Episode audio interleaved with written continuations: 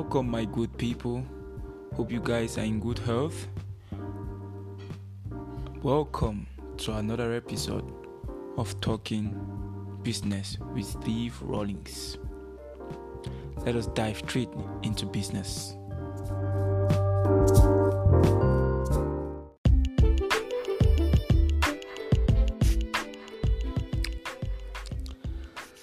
Let us get why prices of goods has steadily been on the rise since the beginning of this year. According to Business in Cameroon, inflation has increased to about 3.6%. That is 0.6% than the usual standards. My people, this is no joke. 0.6% is pretty high compared to national standards. As a result of this, household consumption prices have increased by 3.5% this same period as last year. That is, last year, it, from last year to this year, it has increased by up to 3.5%.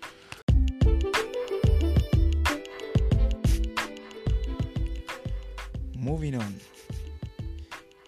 Cameroon Brewery Company, Brasserie de Cameroon, announced on May 27 that it has officially terminated its partnership with Coca Cola. The local subsidiary of the Castel Group of companies, because guys, brasseries belong to the Castel Group, like you get the Castel drink that you always see around. The company is located in France, so Brazil, so Brasserie de Cameroon is part of that group, a French multinational called the Castel Group.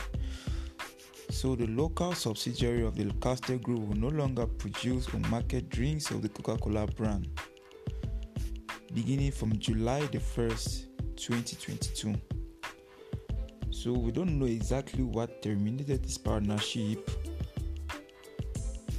but we'll do more digging on it.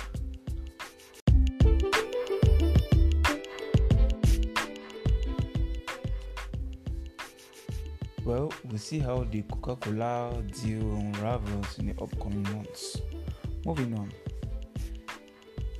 Cameroon mobilizes up to 962.5 billion within five months in taxes. The Central Directorate of Taxation has collected up to 962 billion in taxes between the month of January and May. These figures were given in their monthly coordination meeting. Well, we don't know exactly how they're going to use this amount, but we hope it's all for the best. Hope it's all for the very best.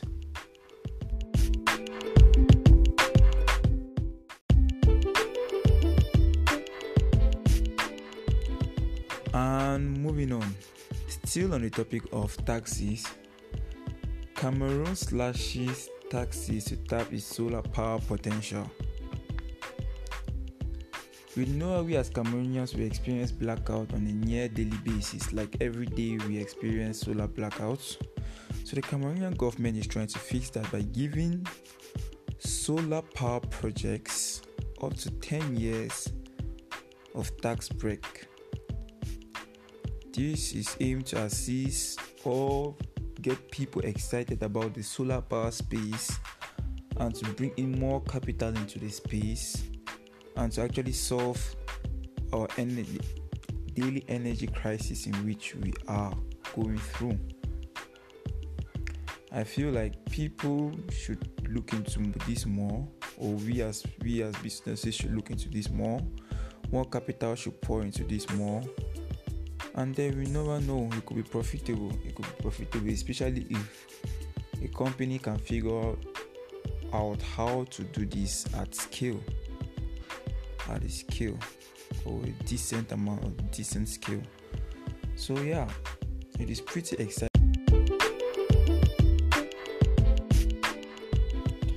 And moving on, Afriland First Bank obtains about 26.2 billion francs for SMEs as a credit line. So basically, they partnered with an Islamic corporation to secure up to 26.2 billion francs for SME for small and medium-sized enterprises. Um, SME is to be qualified as to be qualified as an SME.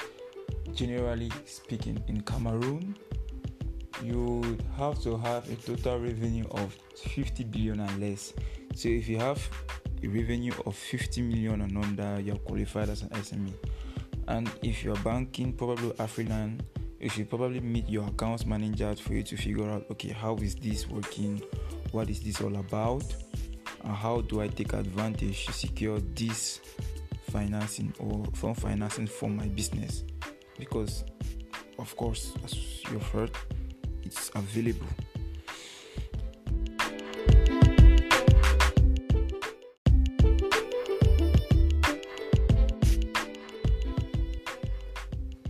And up next, Cameroonian villagers protest Chinese iron ore mining deal. Cameroonian authorities say on Monday several hundred civilians took to the streets in Lolabe. Lolabe is a village in the southern region of Cameroon to protest the recent deal by the government for iron ore to be exploited in their village or from their village per se. Earlier this month, the government announced a $676 million high grade mining deal with a, com- eh, with a, with a company called Sonat Sinotio Cameroon SA which is a subsidiary of a Chinese owned miner. But Cameroonian government says the deal is to develop Cameroonian Cameroon's mining industry. Um, guys, we don't even know there was this amount of money spinning in mining like this. Like, wow, it's crazy.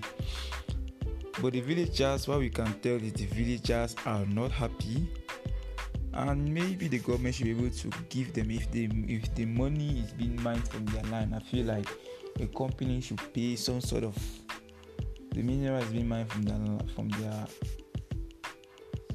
their village. The iron ore is being mined from their village. The government should be able to at least, or the company should be able to maybe I don't know subsidize or pay something to each villagers, each of the villagers that or villagers that they are currently present in the village. I think so.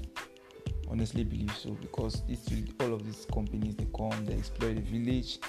The villagers benefit nothing from it, and then they just leave and then they settle everything with it at the level of the government. It doesn't really work that way. It's like the whole Niger Delta oil being mined in Nigeria till all over again. So looking how this unfolds if say the Chinese the Chinese company reach some sort of agreement with the villagers there present.